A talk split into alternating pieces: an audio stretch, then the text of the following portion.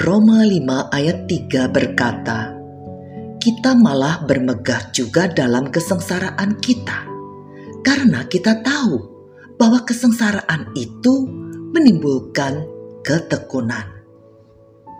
Seorang anak muda meminta seorang pendeta mendoakannya agar menjadi lebih sabar. Maka pendeta itu pun berlutut dan berdoa, "Tuhan, kirimkanlah kesengsaraan kepada anak muda ini." di pagi hari. Kirimkanlah kesengsaraan kepadanya di sore hari. Kirimkanlah. Si anak muda langsung memotong. Tidak, saya tidak meminta Anda untuk mendoakan saya agar diberi kesengsaraan. Saya minta didoakan agar saya diberi kesabaran. Pendeta menanggapinya. Justru melalui kesengsaraanlah kita belajar bersabar. Kata-kata itu menggemakan pesan Rasul Paulus dalam Roma 5 ayat 3 yang mengatakan kesengsaraan itu menimbulkan ketekunan. Menurut seorang ahli tafsir Alkitab, kata yang diterjemahkan menjadi kesabaran atau ketekunan itu berarti ketabahan atau kemampuan untuk bertahan dalam kesulitan tanpa kenal menyerah. Semua itu tampak secara nyata dalam kehidupan dan pelayanan Rasul Paulus.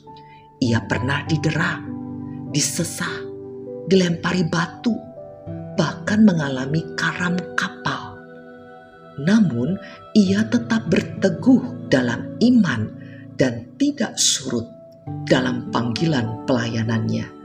2 Korintus bab 11 ayat 23 sampai dengan 33. Apakah kita sedang menghadapi ujian yang berat saat ini? Bila ya, pujilah Tuhan. Di bawah kendalinya yang bijak segala sesuatu yang terjadi dalam hidup kita, baik yang menyenangkan maupun yang menyakitkan, telah dirancang untuk menumbuhkan ketekunan. Itulah sebabnya orang-orang kudus yang menderita dapat memuliakan Allah dalam kesengsaraan mereka. Roma 5 ayat 4 dan 5 berkata, Dan ketekunan atau kesabaran menimbulkan tahan uji, dan tahan uji menimbulkan pengharapan, dan pengharapan tidak mengecewakan. Karena kasih Allah telah dicurahkan di dalam hati kita oleh Roh Kudus yang telah dikaruniakan kepada kita.